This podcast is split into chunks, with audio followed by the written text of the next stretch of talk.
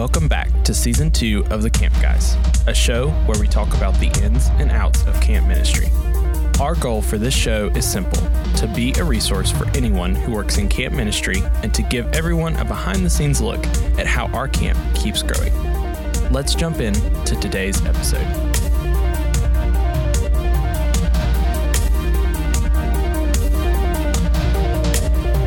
Hey, everybody, welcome to season two of the Camp Guys podcast. This is episode one. I am Jay Oliver, the executive director here at Crowder's Ridge, and with me, Oh, I am Nate Flowers. and we also have Sarah producing the content behind the ca- camera over there. We got to give her a little shout out too. Today, we're going to be uh, talking about a brand new topic, but first, we hope you all had a great summer.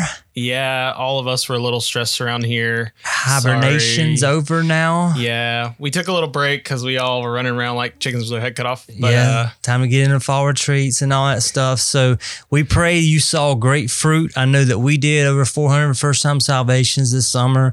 Uh, we topped out our attendance with over 5,000 coming to our camps this summer. So it was really great just to see what God was doing. And now we're building Crowder Spring, a new camp you'll be hearing a little more about as we go through this season two on the Camp Guys podcast. But we're building a new camp, so it's going to be exciting to bring that content and knowledge to you guys as well. But before we even get into the episode, you know, you could go to Instagram and look up Crowder Spring and follow us. And um, we're just now starting to produce content for that, and a lot of it's going to be construction. So if you're looking to go into construction uh, phase of your camp, might be some good content on there. Of oh, I need to do that. Because we put a lot of thought into Crowder Springs, and uh, hopefully it's going to be one of the best things that we've ever done. yeah, hopefully. Yeah. So let's get right into it. Today, what are we talking about, Nate? Today we are talking about hiring. Hiring staff members, uh, particularly of the full time year round variety, not the uh, temporary summer staff. Yeah. More talking about your uh, camp career folks. Um, so I guess this may be a topic for some camps, and but camps tend to hold on to their folks for a long time, and Yeah. they kind of got a pretty low turnover rate most of them. So we hope you'll be able to get something from this, and we hope that your camp is growing enough where maybe you've got to make a hiring decision soon. Yeah, so coming from a, a young camp that is fast growing and needing staff, I just want to be the first to say that the biggest hurdle that we have in finding full time staff is the hurdle of there's hardly any people out there that actually say or hey, I feel called to camp ministry. Yeah, Um, we like never hear that. Yeah, it's always I'm a youth pastor, a pastor, a worship leader, or or something like that, and it's never you know to the details of camp ministry. And a lot of you guys who've been around for a lot of years, you've seen a lot of kids come through your camp. They were there for 12 years, you know, and they they just bought into the process, felt God doing something in their, in their life, and said, you know what, I'm gonna serve God here. Uh, and that was a pretty easy hire. You know, for us being in our fifth year uh, in existence, you know, we are seeing our summer staff now come back and say, "Hey, I want to see what it's like being on the other side. Not a camper, but I want I want to be a staff person, but still not in the full time, you know, arena Yeah. that we're seeing that." and I mean, because we're so young and we're we are growing quickly, but still, I mean, there there's a big burden that comes with hiring each new staff of wanting to do kind of a due diligence, and Yeah. we'll talk about that process a little Yeah. bit later this episode. Yeah. So let's start with some questions. You know, how do you identify? You know, how do you identify the need that you you have a full you need you have a full time position that you want to hire? Well, I think it's just like you know anything. I I want to be driven by the Holy Spirit. You know, in everything we do, whether it's a new building, new camp, building a new camp, that's crazy. And we're trying to get it open in a year or two. That's even crazier. Uh, but we like short timelines around here at Crowder's Ridge. Uh, but I think it's something that you got to feel. You know, hey, um, this if I do this, I feel like the Lord's leading me to bring somebody in on this position, and if I do this, I think it's going to bridge the gap to more growth. Yeah, You know, that's is it going to grow us? I think every single staff person that we have here that's in the office Monday through Friday year round, they're here for a purpose to bridge us to more growth. Uh, whether it be with school, you know, with school groups, which take a lot of attention, you know, when they're here uh, during the yeah. week. Uh, and you realize, you know, when you have those after the summer staff's gone and you have those during the week groups, that's when you realize how many people you're short staffed. Yeah. You know, because it takes a lot to pull that off. I think the needs definitely got to be there. So you're going to see some stress come from your other staff members you know, hey, I feel overwhelmed. I feel, uh, I feel like I'm overworked. Uh, you know, that stress builds up. So you're going to see that need. And I believe, you know, they might, might also be some details that you just want to focus in that say, you know what, I want to hire Sarah, you know, to just take, to just take hold of this area here so it can take us to more growth, but then we can see details executed in a, in a great way. Uh, so I think that's another thing. And just, it's always got to be within your vision. Yeah. I, I think sometimes the details part is where we get lost because everyone, it's hard to really stay focused on those details whenever everybody is managing such large areas, especially when we talk about summer camps. Everyone's doing yeah. 10,000 different things. So, yeah. how do you get really detailed on your list of 10,000 things to do? Yeah. Um, and that's where I think we've seen the greatest fruit and relief from hiring staff is being hiring people to allow us to dig into the details. Yeah, a really, you know, a 30 six shotgun you know, versus a shotgun, you know, you're, you're shooting every day at your niche, your talents, your passions to serve God here in our camp ministry. So, yeah. You know, I think that's how you identify if you need to hire somebody. I think it's felt. I think there's always a need, and I think there's always going to be within the vision. Okay, cool. So, what's the first thing that you're looking for whenever you have identified the position, but now you are trying to identify the person? What's kind of your first criteria you look at? Uh, I think the word that comes up in my mind, and as you're sitting there on your desk or on your treadmill listening to this, I think whenever you uh, are, are looking into a full time person to work at your camp, I think the first word that should come to mind is what's their ability? Ability because they need to have the ability to move the vision forward. They need to have the ability to create more impact, not just from a financial standpoint or workhorse, but also the kingdom of God impact. Uh, you know, I want everybody on our staff to love the Lord with all their heart, mind, and soul uh, so that I can trust by seeing the fruits of their heart and their spirit that they give off, that they're making an impact when they come in contact with our guests. And then the last one's the ability to make more ministry money. Uh, yes, I said it. Everybody's camp operates on guess what? Money. money. and it, and it, how is this staff person going to bring us in more money? Maybe it's by being a great steward.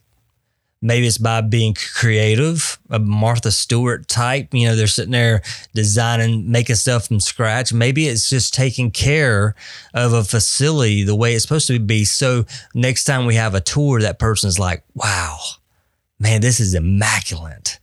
So I believe ability, you know, uh, comes into play every single time, and it should stand up to move the vision forward, create more impact, and make more ministry money.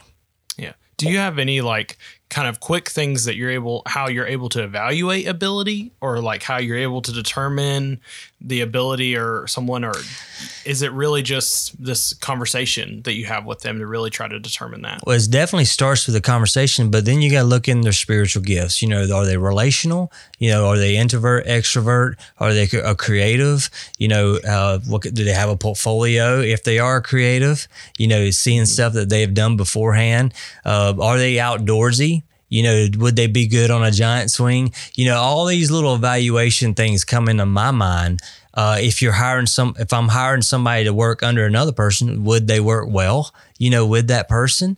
Uh, but honestly, and man, we can sound like super spiritual all the time, but um, I really believe it's the Holy Spirit of God. I, I, I, just do. I think we have an incredible team here, and every single person is that's on our team is here because it is God's will for them to be here. Now, how long? I don't know. Uh, but I know for such a time as this, they're all supposed to be here for some particular purpose, whether it's for them personally to grow or for them to help us get to a point uh, of growth. Yeah. Yeah. Okay. So you said the you said the big word money. Yeah, uh, money, man. In the last money, question. Money, money, so uh, let's talk money. So, uh, how do you quantify or how do you justify the cost of a salary and hiring the staff member and all those costs. How do you justify that whenever you're thinking about a full time position? Yeah, so experience, uh, I, I think in stress levels, uh, you know, how much stress is going to come onto them. What does another, uh, let me say, church pay? Uh, for a position that's like minded. Uh, what does other camps pay? You know, there's information out there that you can find out the average of salaries. And the one thing I do is I kind of start everybody off at the same area, but time investment yields much fruit. That's my that's my phrase. I've been saying it for a year. You know, we've had some staff that started uh, literally on um, raise agreements uh, they started semi low, and I had to make several agreements. One because I knew they were going to make us money, and uh, time investment yields much fruit. So I think for a position at our camp, uh, for there's going to be a basic basic start package and then there's going to also be the encouragement of our review process, which we give reviews once a year and they're always great raises. And with that, I, I tell them, hey, time investment yields much fruit because I want to see that they're called here and they're also owners. And when you have somebody that is called to your camp and serving habitually, you know, they're serving with all their might and they're owners, they're actually taking care of what you've created. That's whenever the review system gives great opportunity uh, for raises and rewards. Mm. So that you know, that is there a way to uh, really say how you start with somebody's first salary? I think it all depends on uh, if you're trying them out or not. You know, if you're if you're not sure, you know, if you're not sure on somebody, you definitely aren't going to give them some beefy salary and let them just ride it out. That's not the way I feel like God wants us to work here. I think God wants us to, you know, be faithful with the small and he releases the big. And that's what he's always did in my life. Yeah. Cool. So, um, how do you kind of rationalize in your mind that this person is going to add that value that you talk about? Like whenever you're thinking about a salary, how do you how do you walk through that in your mind uh, as far as how they are going to bring more value than the cost of them being there. Yeah, so it's it's just like um, uh, a, installing a giant swing at your camp or installing paintball or laser tag. How are you going to recoup that money that you put into that activity or a new cabin you know so you go through and you you you you kind of look at all the cost and then you kind of say okay well it's going to cost two dollars per kid. That's almost the way we do with staff people. You know how can by hiring sarah i'm going to use sarah a lot today because I'm, I'm she's over there in the corner. How can hire, hiring sarah bring us um, a return back to back to turn it back into ministry dollars, but also use uh, help us turn out resources to help other other people. Uh, so it's not a um, there's not a formula out there, but I believe that almost. I'm not even to say almost. I believe all of our staff, some way, shape, form, even all the way down to housekeeping, brings back in investment and ministry monies. Why? Because if our housekeeping does an incredible job and it's crystal clean and, and smoking hot when, whenever guests walk in, the chances of them rebooking uh, that house cleaning crew won that that first impression. So that's how I, I really look at everybody. Not and trust me, I don't take the personal out. You know what I'm saying? Yeah. I mean, you are yeah. you and I am me and I love you and you love me and, and, you know, all that stuff. But also there's a part of, of ministry business that you got to say, uh, Hey, how are you, how am I going to get your salary back? Yeah. And that's the way to look at it. So do you, you talk to other people before you hire or whenever you're making those decisions? Do you consult with others on your team, outside your team? Um, in, in, in most situations, absolutely, I consult with my team uh, because without consulting with my team, especially if that person is working directly with another person on my team, it's it's best if they they choose that person instead of me. Of course, I want to have a little bit of of ownership into the hire, but you know they're not necessarily working with me day to day. You know they're they're they're doing things that I, I might ask that lead person to to do, but you know, I, I, want a team around here. I'm not um, just trying to run the place by myself. And I think for any other camp leaders out there that are looking to make hires, I think it's great to to ask the input and get the input uh, from your other team people because ultimately they're all going to be working together. Yeah. You know, while you focus in on the big picture. Yeah. Okay, cool. What advice would you give someone who works at a, who wants to work at a camp full time or is just thinking about it? Yeah. So if I had felt called to camp ministry, which I went into youth ministry, but if I had felt called in camp ministry when I was 17, instead of youth ministry, which that's what the normal person went into, this is my advice. One, I would apply it at crowdersridge.com. uh, but I would have went and I would have picked out the very best camp that appealed to my heart. And I would have called that camp director and I would have said, Hey, I want to come work for you for free and I would have went down there wherever that might have been, Georgia, South Carolina, North Carolina, Virginia, wherever.